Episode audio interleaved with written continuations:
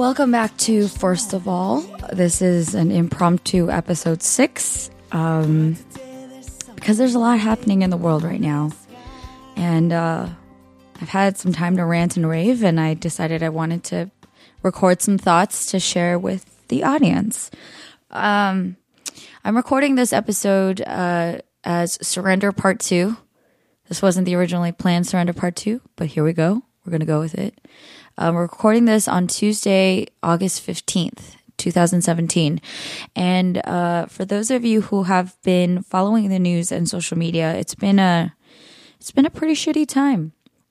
Not gonna lie, and uh, I've definitely been moved after some uh, ridiculous stuff that I saw today to speak out on the the recent uh, uprising and the increasingly intense racial issues uh, that have been happening since the incident in Charlottesville, Virginia, that happened uh, August 11th and 12th.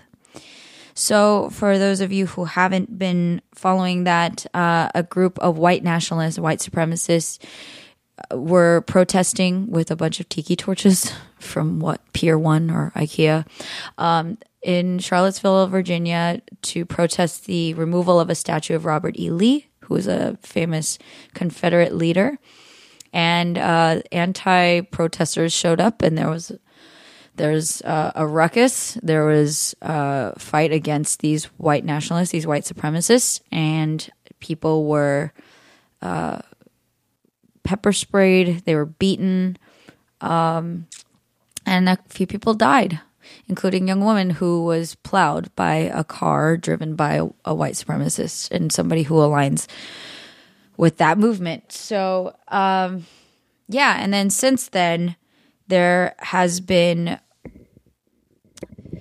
a lack of leadership, in my opinion, to be really, really, really clear. Um, I'm so much calmer right now. I just yelled. Thank you, Marvin, my friend who listens to me rant. Um, there's been just like this really ridiculous lack of leadership and a really just like, I don't even know what the words are. Like, disposable and spineless and just disgusting response from our current commander in chief, our current president, Donald Trump, um, where he's first of all taken what two days to even respond that this white supremacist action, that this protest, that the violence that ensued was was bad, that uh, this alignment with the KKK with with neo Nazis is a bad thing. Coming from somebody who runs a nonprofit and has some semblance of leadership experience in my place in my uh, appointment and in my tenure or whatever you want to call it you don't do that. You you're leading the free world you, show the fuck up and you you say you condemn what is evil that that was evil you guys there's no nobody's really arguing that except for a handful of crazy people and the president of the United States. Um, so yeah, I'm. I mean, there's just been a lot of uh, graphic material, a lot of uh, analysis, images, videos from that day that have been shared, and just kind of the the climate that it's created is is really frightening. It's really upsetting, um, and it, it it just kind of makes me sick to my stomach. And I, I wanted to speak out on this specifically because I was scared to speak out about this. Um, yeah, that's this. That's my surrender. Uh, I want to be able to have a voice and have an opinion. That's something I've struggled with my entire life because I think there's certain arenas where I feel comfortable speaking very boldly and with confidence, and then others where I just uh, you know, run into the darkness and obscure myself so that I'm not at risk of any condemnation or bigotry or racism myself. Uh, for those who don't know, because I'm behind a microphone, I'm an Asian American woman. Specifically, I'm a Korean American woman.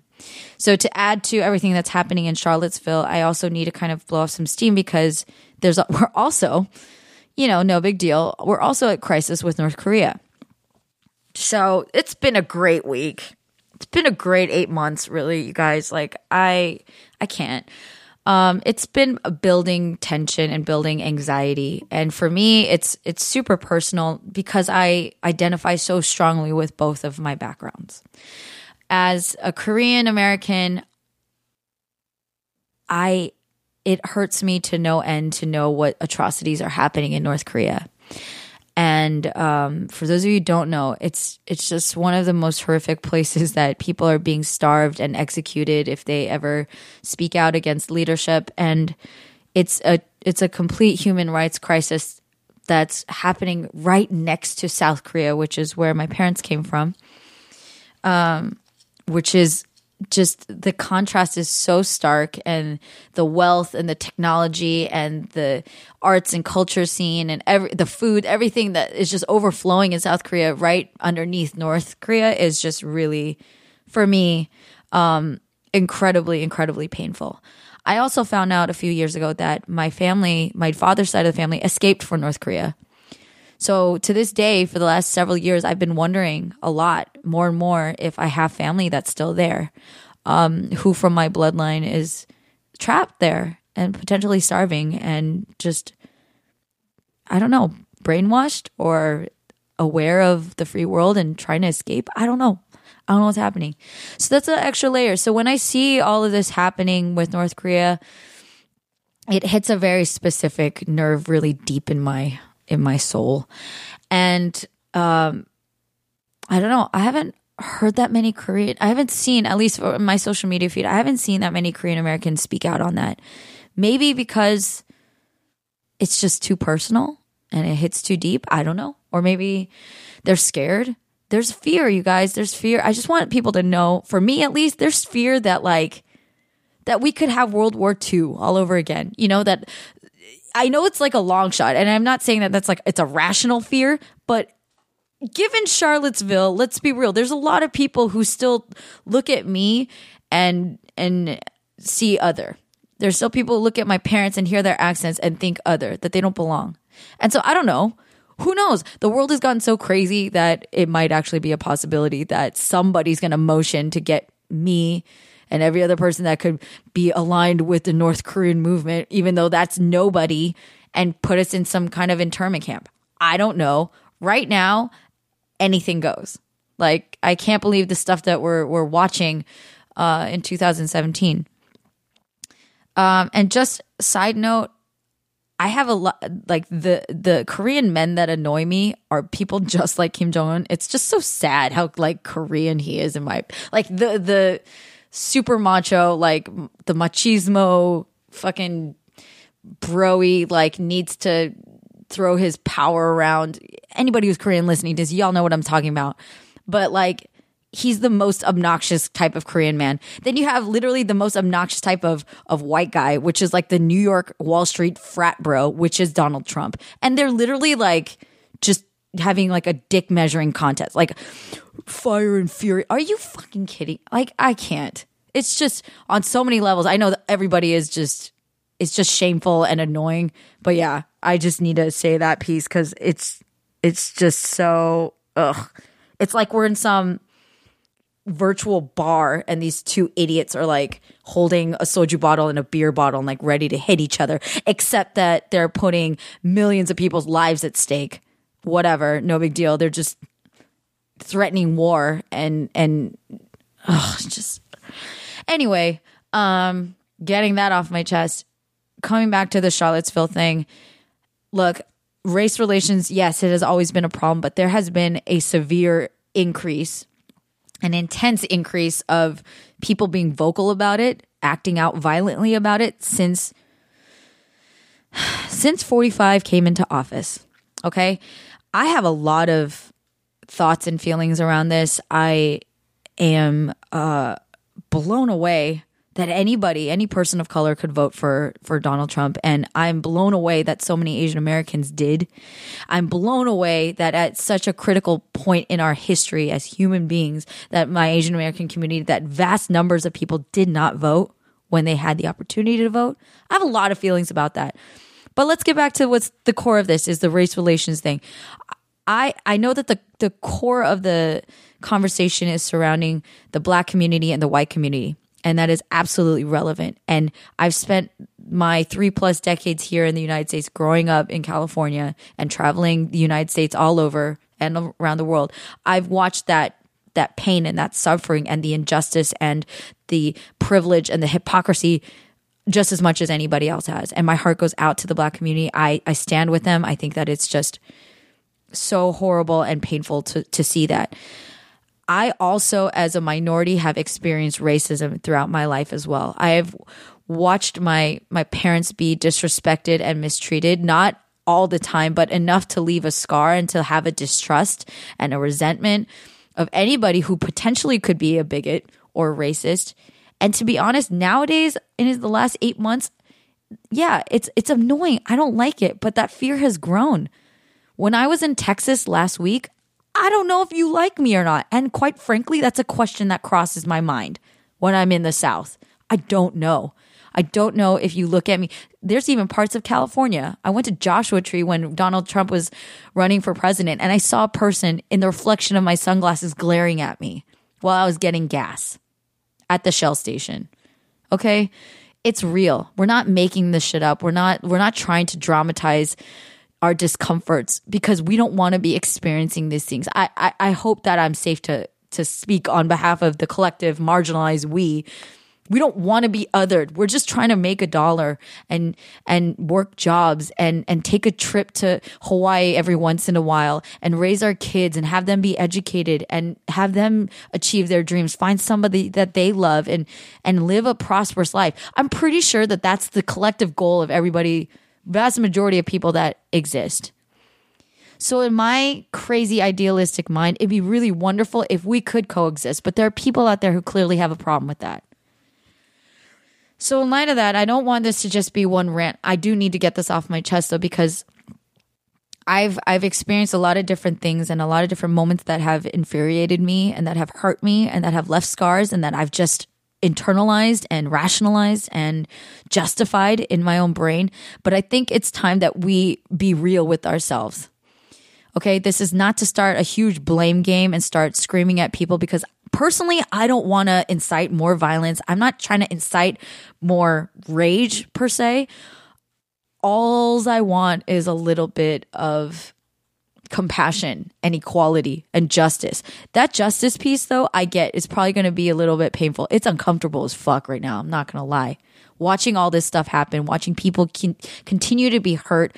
I mean, how many people have we watched die? How many black men have died and children have died because people have these like racial tensions, these these biases and this prejudice that's like poison in our communities. I mean, this is just such a this is such a problem. So we got to deal with it. And now we have a president who's justifying it and saying there's the all I can't. Um so anyway, uh the reason why I bring this up is I want to challenge people like I'm challenging myself to uh, contribute my voice, contribute my opinion because my reflex my defense mechanism, my self protection is to run away and disappear, is to go into obscurity and stand down and not stand by people who I want to stand by. Uh, I stand by the black community. I stand by minorities. I stand by people who, for no good reason, are being stripped of their humanity or of their rights to just live safely. My parents, they have accents, but they have worked there the last 35 years 37 years in this country, paying their taxes, making computers. That's my dad. Um, my mom worked in the Levi's factory and was told that her food is disgusting. And we've we've clean we run a dry cleaners. We clean our community's professional and special occasion clothes and their comforters. And we contribute. We're we're citizens. We're, we're part of the, the American dream. That's the whole reason why my mom left her entire family in Korea to come here. And by, for the most part, it's been great. I think my brothers and I are very grateful that we've been able to live in America. We are very American. I go to Korea and I feel like an alien there. But that's a lot of the immigrant experience. That is a lot of the minority experience that we We just want to coexist. We want compassion. We want respect. We want integrity. We want people who experience privilege to acknowledge that they have privilege and to help somebody that they have the privilege of helping. There are people who want to back out of politics. That's a privilege to, for you too, because there's a lot of people who cannot. Okay. There's a lot of people who, who don't have the luxury or the option to depoliticize their lives. So, this podcast was just to kind of make a space for myself to um, challenge myself to speak honestly on how I feel. Uh, by and large, I I don't hate white people. I have a lot of pain um, watching white supremacists speak out and and uh, live in a way with a belief that I, I don't belong here, or that my parents don't, or that my friends don't. All the different amazing people who have contributed to the betterment of this country and to this world through their intelligence and their education and their innovation and their businesses and their art because they're not white to them to those people fuck you but also i say that first out of anger but i also really want to like hug you like for real i i i i have had dreams of hugging racists i swear to god it's so weird but i know look, I was raised in the church. I don't really go to church anymore, but I believe in God. And I believe that if they have that much hatred in their hearts, that's something that was learned and that was built over a long period of time. And at the end of the day, even though I just said fuck you to them, um, I know that the cure is love and it's compassion and it's practicing what they're not. Um, so I'm not promoting violence, but I am promoting action, whether that's through our you know, political muscle or through our economic muscle or through our creative muscles. I've been really um, inspired to write all of a sudden. Like I'm writing th- films or th- like, and I now put that in the universe. Now I need to actually make them happen. But um, I don't know. Maybe it's just a matter of us sharing our stories and having people empathize and um, just letting that be known instead of having shame around being hurt. I've been hurt a lot and it, it builds up. Um, I don't blame any one person. I'm not even blaming white supremacists per se. It's just, I mean, it's part of life. But at the same time, if if I can ask people to have compassion and empathy for those who experience that pain, I'm going to ask it. I am asking that of everybody, whether you're black, white, Asian, Latino, anything, Native American, all of that. We all need to we all need to practice uh, what we want, and what I know what we want is respect and um and kindness. So let's all deal with it. Let's deal with the bullshit. I mean, I'm going to speak out on Donald Trump. I'm going to speak whatever I feel like I need to say, but I also am going to go inside and figure out what I need to do to come to terms with things and how I play a part in that problem. Um, and I, I hope that you all will do the same thing. I started this podcast so that it could be a safe space for myself, for other listeners. I know that there's actually a number of uh, international listeners. You're getting a little inside look on what it's like to be a Korean American woman living in California in 2017. Well, welcome to my brain. But I also hope that there is uh, shared empathy and compassion that can be reached through people who are not Korean or American or a female or what have you, whatever wherever you are in your corner of your universe. Um, know you're not alone, and there's a lot of angry, sad people right now. I think honestly, I'm sadder more than I'm angry. I'm I'm really just it hurts. It's sad. It's very sad. But uh, thank you to everybody who's speaking out. Thank you for all the solidarity, for the allies who are being allies, uh, even speaking out against racism and against all of this madness. I mean, that, that gives a lot of people hope. Um, and right now, dear white people, I'm looking at you because it means a lot. It means a lot coming to you that you're going to speak out that that is not what America stands for. And that's not what correctly represents who we are. So Um, I'm sending love and light. Thank you very much for letting me vent here. I hope uh, it gave you some catharsis again. Catharsis is so necessary. Right, Marvin? Right. this is therapy time with Minji. And uh, yeah, I will see you guys on the next episode of First of All. Uh, keep keep hope alive. And I love all you guys. And I'll talk to you soon. Bye.